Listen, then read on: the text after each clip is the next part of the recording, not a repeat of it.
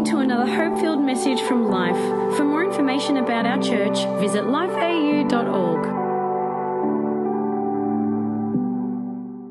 We're going to touch over the next uh, couple of weeks on this thought of eternity.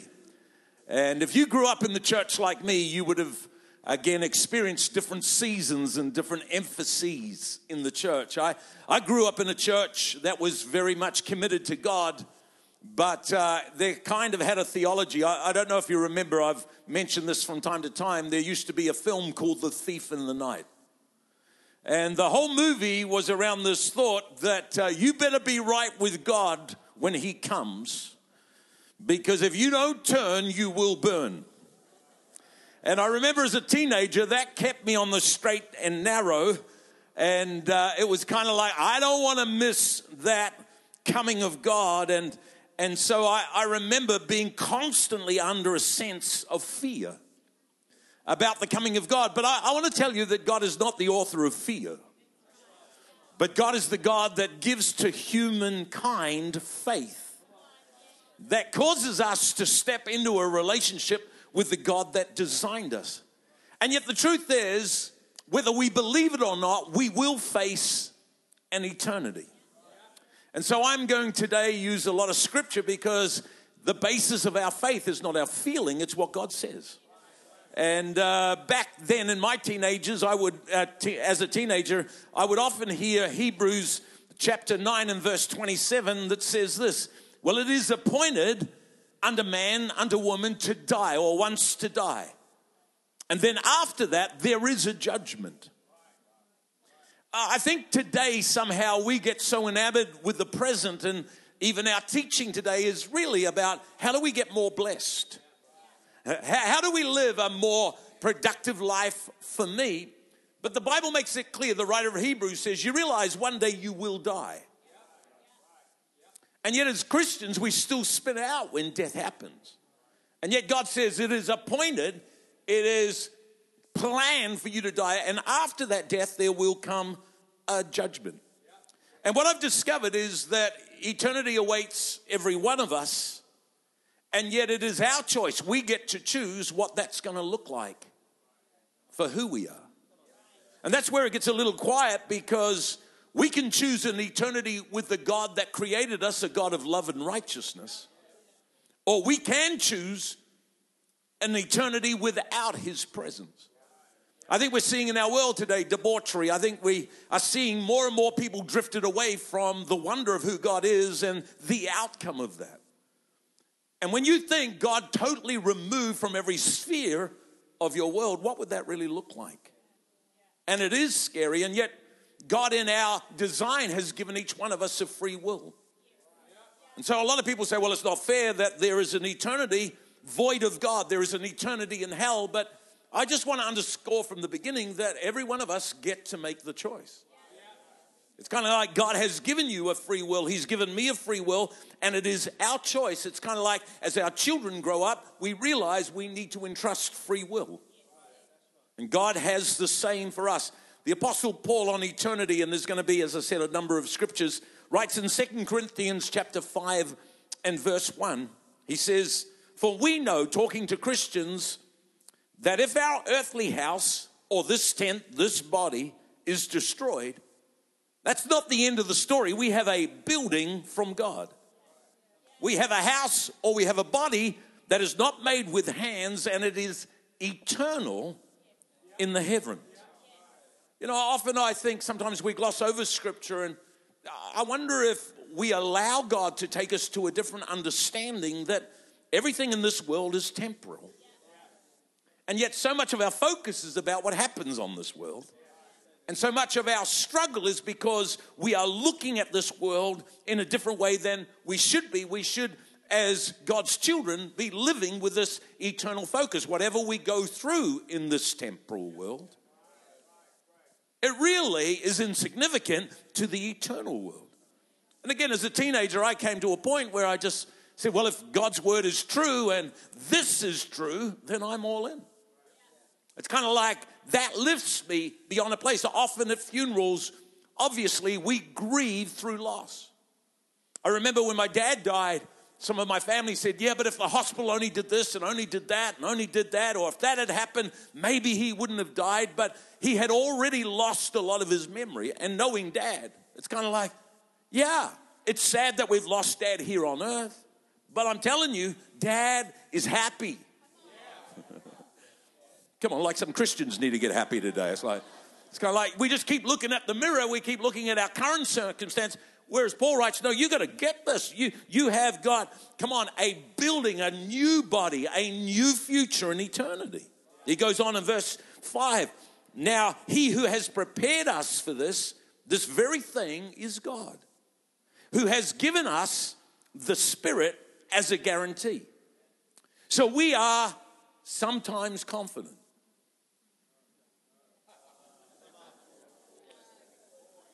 Come on, looking around at some Christians, it's like you don't get the fact that you're in this season that has eternity attached. We are always confident, knowing that while we are at home in the body, we are absent from the Lord. Now we have the Holy Spirit, but it's like Paul says, don't you realize that eternity is so much more profound because there's this intimacy, there's this direct connection with God. For we walk by faith and not by the things of this world. Verse 8 We are confident, yes, well pleased, rather to be absent from the body and to be present with the Lord. Now, I'm going to go there because I want to stir you up a little. My dad, before he died, he said, Make sure somebody dances at my funeral.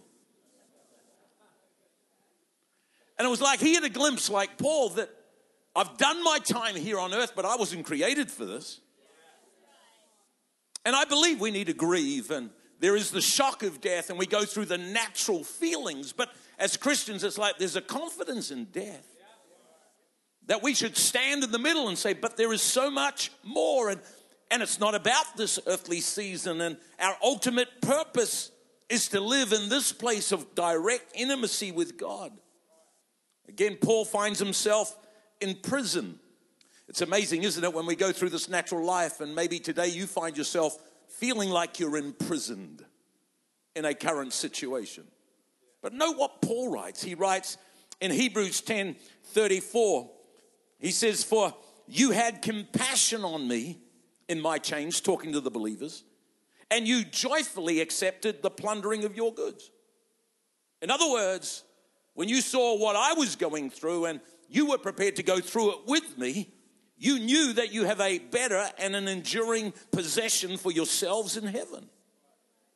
In other words, there is this need for us to bring eternity focus into our everyday reality. And we are humans living through a human season. You know, I've been a Christian now for close on 55 years.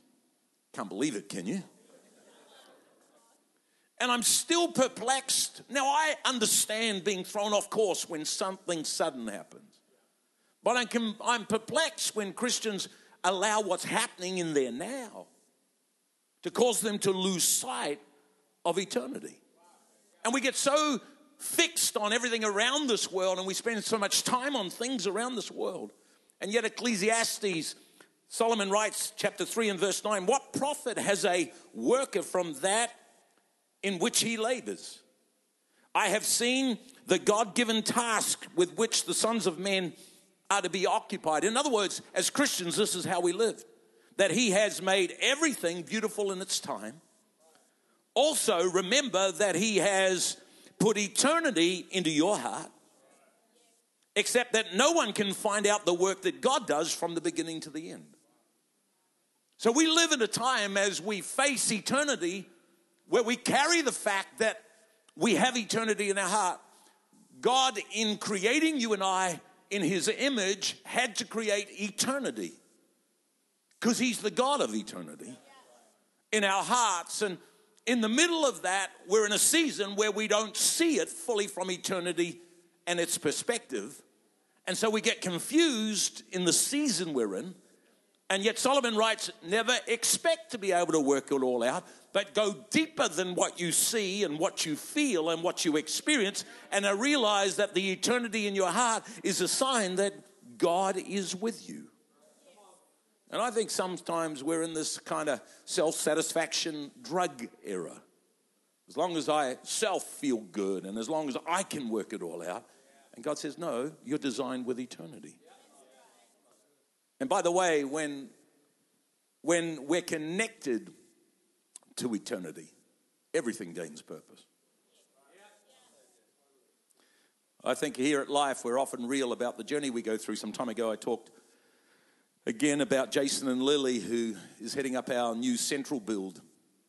And uh, not that long ago, lost their little unborn son, Noah Job, at 27 weeks. And the pain of that, Marie and I are very close to them, and just to be a part of that journey and to see the pain and yet to see them reach deep into the fact of eternity. So then you can begin to process the challenge of what's around us. That's why I think today the enemy doesn't want us to talk about eternity. So that we can give up in the middle of our storm. We can, come on, lose heart in the middle of our prison. Rather than go, no, no, no, no. When we're connected to eternity, everything gains purpose. And uh, little Noah had a cord that was twisted, and it would seem on the face of it, that would have been the reason for why he died at 27 weeks, weeks before he was fully ready to engage into his natural life. And uh, they sent to a few of us just a little, email, uh, a little text this week, which I so appreciated, and I asked them if I could share it. They said, Hey guys, had a meeting with the obstetrician this morning, re Noah. All the tests, the blood, the genetics were normal, which is just confirming that we already knew Noah was perfect. They ruled out the coiled cord, and they don't have a medical answer as to why. Not naive to the fact that there is an opposition who's at work. But the opposition, the enemy, has totally overplayed his hand. We are both still so at peace with the fact that God knows the bigger picture. And you can't put a condition on God and that He is yet to play His hand. His hand is always greater and bigger Hope that you have an awesome Monday. Love you guys. Jason Lily. For me, it's just, again, come on, a challenge to all of us. Are we living with a perspective of eternity? Or has the enemy caused our focus to be on the here and now?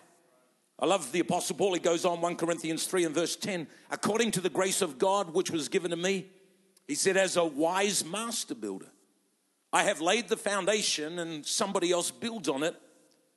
But then he puts this challenge make sure that we take heed or be careful as to how we build on that focus and foundation.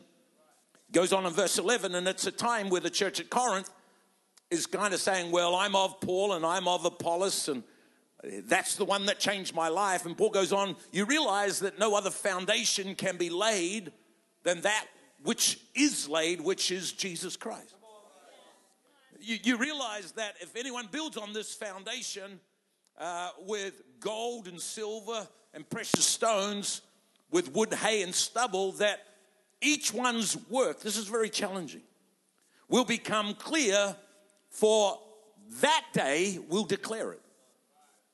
Because that day it will be revealed by fire how we've lived.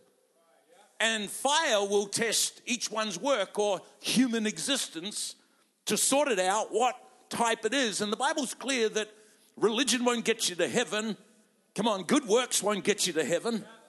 But there's a foundation, and his name is Jesus. And we stand on Jesus, and then we begin because he's the center of our life and eternity awaits. Then we are at this point where we're giving him everyone. Verse 14, it says, If anyone's work which he has built on this foundation of Jesus note this, endures, it comes through the fire, that one will receive a reward. If the work or our existence here on earth is burned, we, God's children, will suffer loss. Even though we ourselves may be saved, yet so is through fire. You know, when you begin to look at eternity, you realize it's not just a group of people floating on clouds. Come on, thank God. With a harp or a trumpet and just being in this state of perpetual worship. There is a spirit of worship. But actually, the Bible describes eternity a lot different. It says you've got to say and you've got to live and you've got to focus on the fact, says Paul, that we should be living in light of eternity. Our response in this life carries consequences. Wow, it's going to get a little quiet in here. Yes, we don't earn our salvation, we're saved by grace, but we are rewarded according to our kingdom gift activation. Mm. Oh, I thought God was seeing how many times I'm in church. No. Two words I want to give you, and I want you to think about this as you go today. They are the words forgiveness and fruitfulness. Two parts of eternity that all of us get to choose in this life how we're going to respond. Forgiveness, by the way, determines where we're going to spend eternity. I believe fruitfulness determines how. So, therefore, every season of my life, God is looking to see whether I'm living under His grace, salvation through Jesus, but then He's looking to see if I'm activating the gifts that He's entrusted, and that will determine the level of reward that heaven has for me. Okay, let's go on. You know, people say to me, but God, I thought was a God of love. How can He put people in hell? God doesn't put people in hell. There's a choice that we make here on earth where we want to spend eternity. And that choice becomes our choice, whether with God in full connection or away from God's presence and every part of his character and everything that he stands for. Ephesians 2 and verse 8, Paul writes, For by grace, yep, you've been saved, I've been saved. It's through faith, it's not because you're good enough, it's not of yourselves, it is literally a gift from God. You don't work your way into heaven because if you could, you could boast. No, it's accepting that Jesus died for you. But he doesn't finish there in verse 9, he goes on, or verse 8, he goes on in verse 10 and he says, For we then are his workmanship.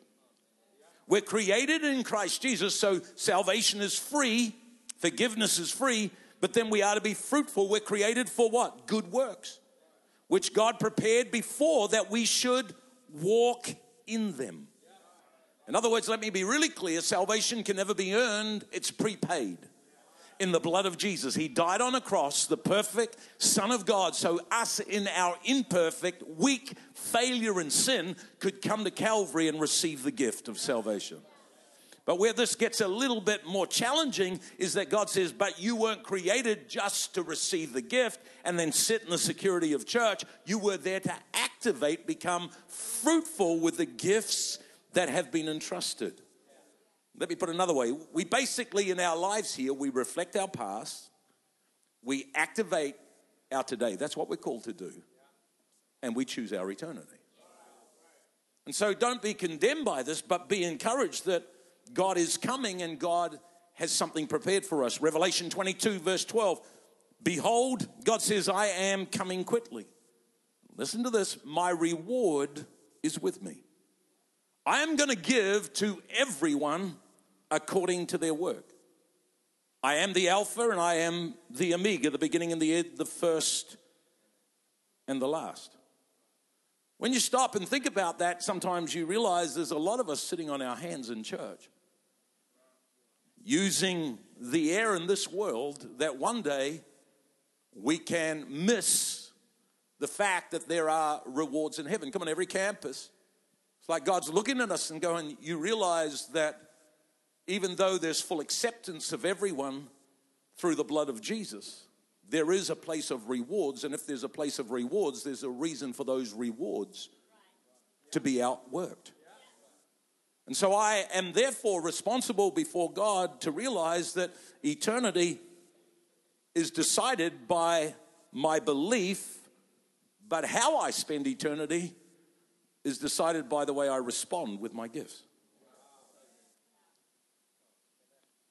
And that's why the enemy doesn't want us to understand it. In fact, there are two judgments after we die. There is what the Bible terms the judgment seat of Christ. And the judgment seat of Christ, we find in 2 Corinthians 5:10 that all of us must appear before the judgment seat of Christ. That each one of us may receive the things that we have done in this life, according to what we have done, whether good or bad. As I said, we're not judged if we're living through Jesus and we've received his forgiveness according to our sin, but we've been entrusted gifts that God's going to say, How did you do with what I gave you? Come on, forgiveness and fruitfulness. Goes on, and in fact, in Ecclesiastes 12, verse 13, let us hear the conclusion of the whole matter. This is at the end of Ecclesiastes, Solomon writes All of us must fear God and keep his commandments, for this is man's all. For God will bring every work into judgment, including every secret thing and every good and every evil thing. Let's go on, verse 10 of Romans 14. Why is it that you keep judging your brother? And why do you show contempt for your brother? Just remember this that we will all stand. Wow, I get challenged by that. Before the judgment seat of Christ. For it is written, As I live, says the Lord, every knee will bow to me, every tongue will confess to God. So then each of us shall give an account of himself to God. I don't want to bring fear, I think, because we had so much fear, we've moved away from teaching on eternity. But every one of us, whether we believe it or not, one day, mark God's word, will have a personal audition with the Father. And God will say, What did you do with your life? I put it like this we can't kill time without injuring eternity. I think I'd like us to stop and think about that. See, oh, well, you know, I used to serve God, but man, I'm getting a little older now and I'm just biding time. And it's like, did you realize today there are rewards through activation of what God's entrusted to you. Well, Pastor, I, I don't want to sing anymore. You know, I, have done that. But, I've, but you've got a gift. You could bring heaven to people. Well, you know, we're, we're just going to. I've been through a lot and I'm, I'm just sick of it and it's just too tough. And it's like, no, remember this forgiveness and fruitfulness. Somebody said to me recently, a friend of mine, uh, you know, this central build that's happening and everything else that's happening at life, why would you do it? And I go, one word obedience. I, I don't want to live my life looking at all the trauma and parking myself in the prison of the trauma. I got to look at the trauma and say, you, you don't have the final say, eternity. Come on, I want to challenge everyone that's mature Christian. What are you really doing with your gift? It's kind of like you say, well, that's a bit judgmental. No, I'm stirring you as your spiritual dad to go, your time on earth, as long as you've got breath, God says it's for a reason. And the reason is not just for you to get out of bed and go back to bed, it's so that we'll take the gift and begin to affect people with the kingdom mandate. Kind of like everywhere we go, we can make a difference. It matters how we live. Come on. This is scripture, 1 Peter 1 17. And if you call on the Father, who without partiality, judges according to each one's work. The judgment seat of Christ, our work. Conduct yourselves throughout the time of your stay here, listen, in fear. And that word fear, when you go back to the original, literally means this in terror. So it's kind of like think about eternity. There is a judgment that awaits every Christian and kind of be in the state of if I don't make it work, I'm going to miss out on what could have been. And that's a part of what God says to us. In fact, Jesus taught in Matthew 16, he says, You know, you want to follow me, you got to deny yourself and follow me. And then again, verse 27 For the Son of Man will come in the glory of his Father and his angels, and he will reward each one according to their works. And I look at that and I go, well, we're, we're going to get moving there, not out of fear, but out of a sense that we can actually create something that's going to exist in eternity. Jesus taught that there will be rulers of five cities and ten cities. And then we heard some will get to heaven as by fire. In other words, you'll get there, but you'll get there realizing there are others that have something that is the outcome of their obedience. Let, let, me explain it like this. You go, yeah, but I thought we'd just be all in this place of perfect, perfect kind of, we're all the same. No, the Bible teaches there is the judgment seat of Christ, which we will be judged according to our works. It, it's a bit like you're a, we are all Olympians. Forevermore, we can say we gave our lives to Christ, and so we're an Olympian. But there will be Olympians that get different medals. And God is giving to us. I don't believe eternity is, is a, just this nothing time, it's a, a creative God. Come on, that is going to utilize those that lean in. It's not right and wrong. This is the development of our spiritual giftedness. And some of us will be in heaven receiving gold medals, others silver, others bronze, others will always be an Olympian. But I do believe the Bible teaches very clearly every one of God's children will be judged according to how they responded. 1 John 2 and verse 28 Now, little children, abide in him. And when he appears, we may have confidence and not be ashamed before him at his coming. This is written to Christians.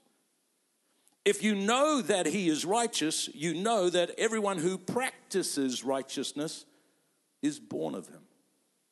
Righteousness is right living. And God is looking and saying, hey, you realize that all of us are in the same place. Forgiveness is important, but fruitfulness is very important.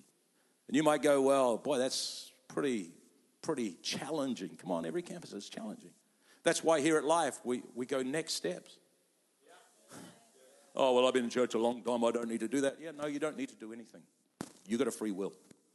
But I am saying I believe absolutely on God's word there will come a day where God will say, How did you do with the gifts I gave you? And it's no good saying, Well, I, I don't know what my gift is, or I used to do that. It's like, no, God saying, Come on, get in the next steps, discover what your purpose is in the kingdom, and begin to do it, whatever that looks like. First judgment, the judgment seat of Christ. The second, the great white throne judgment. You see, People argue, well, I don't believe in a hell, and the Bible says there is a hell, and it is separation from God. God's righteousness demands there is separation from sin. God cannot cohabitate with sin. That's why God loves all of humanity, but it's only Jesus that gives us the right access to experience his presence. That's why there's a call from heaven. Jesus died for you without sin. So in your sin, you can ask his forgiveness and be righteous in him and know him. Uh, Revelation 20, verse 11. Then I saw a great white throne, and him who sat on it, from whose face the earth and the heaven fled away. We, we teach Jesus meek and mild. Righteousness is absolute. And there was no one found, uh, and there was found no place for them. And I saw the dead, small and great, standing before God. And the books were opened, and another book was opened. Did you realize there are books where God is recording our response, our fruitfulness? But then there was another book that was opened, which is the book of life. And the dead were judged according by their works, by the things which were written in the books. The sea gave up the dead who were in it, and the death and Hades delivered up the dead who were in them, and they were judged, each according to their works. Then death and Hades was cast into the lake of fire. This is what is called the second death. And anyone not found written in the book of life was cast into the lake of fire. The book of life is a recording that God has for every human being that says, God, would you forgive me for my sin? Because I want to receive you as my Lord and Savior. It's called being saved. And today, if you're in church, we're not here to put anything on anyone, but when we teach God's word, it's like it's absolute. If you're not in the book, oh, well, I don't believe in fire, you will be cast into a lake of fire. There is a lot of debate about it, but the key, of course, is let's accept Jesus. You can be a good person, but not be in the book. Because it's not your goodness that earned your way to heaven. We become free and we get our names written in the book because we accepted that Jesus has saved us. Can I have an amen? It's kind of like God is saying, Hey, I know you're weak and I know you're a sinner, but I love you so much. Therefore, I gave everything I could give, which was your forgiveness. Get your name written in the book. And I'm far from perfect, but my name's in the book. My name is in the book. Uh, if you want to do some study, go to Matthew 16. It talks about a rich man. He had everything, he just lived for himself. There was a beggar at the gate of his house called Lazarus. But he wouldn't look after Lazarus, and Lazarus just desired the crumbs from his table. Well, the story goes on. Both of them died, and they are now beyond this life. And here, the rich man who never gave his life to God, never had his name in the book, finds himself in the place of torment. And Lazarus, he can see, is with God.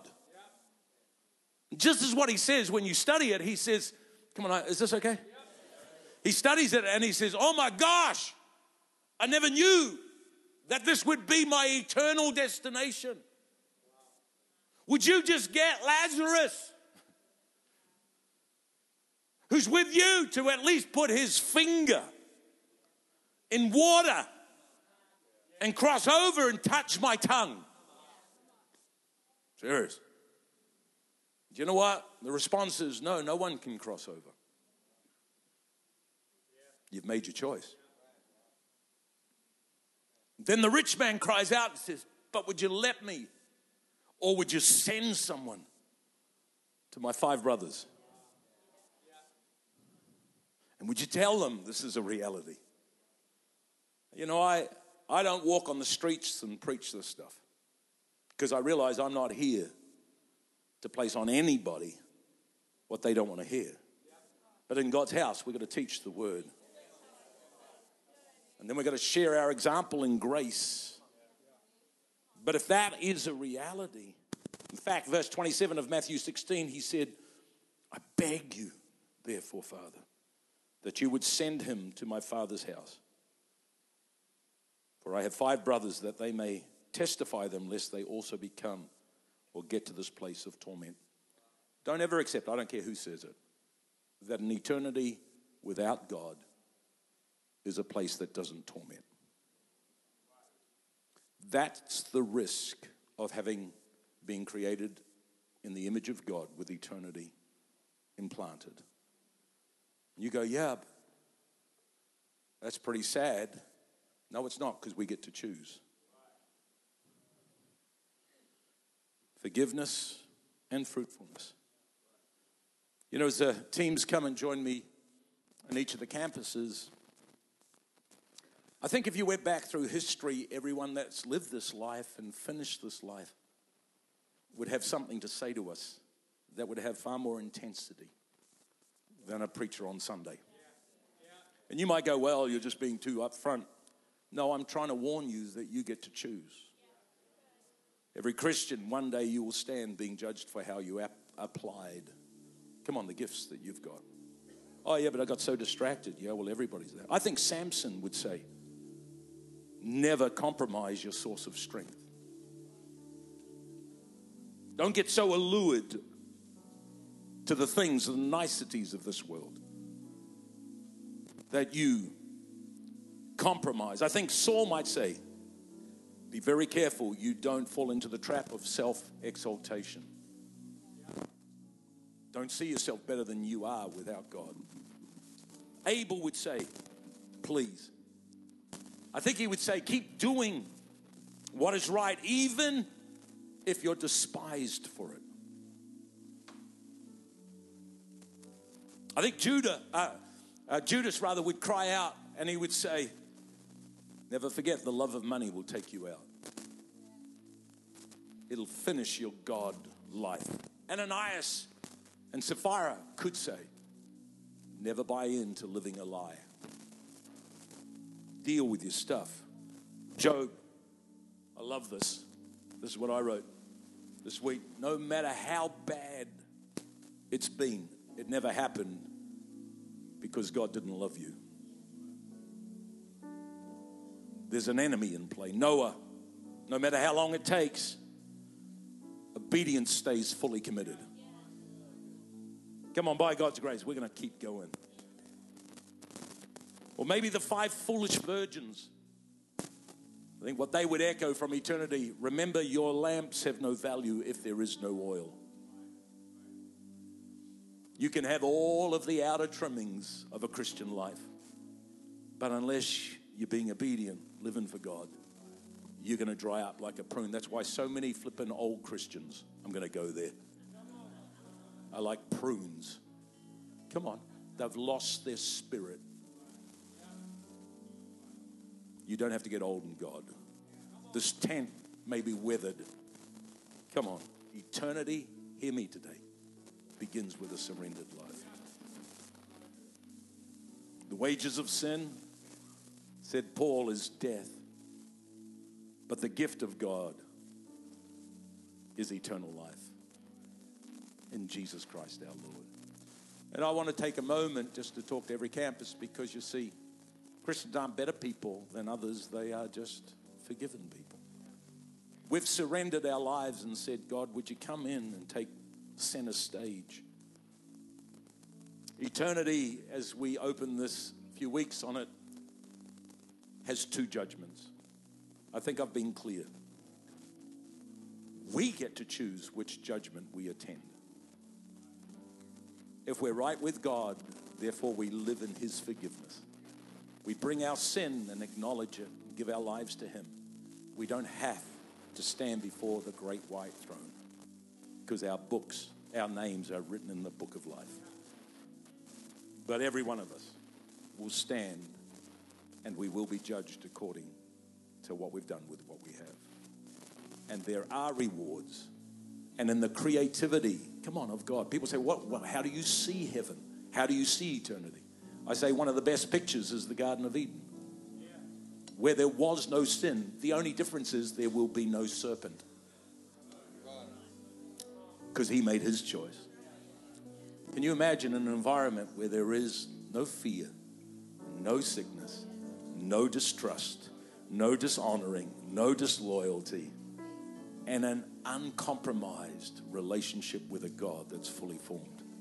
And then in God's creativity, I, I, can't tell you what, that's why I don't think there's a lot about eternity, because God will always continue to create in time. Our rewards, come on, we will carry with us.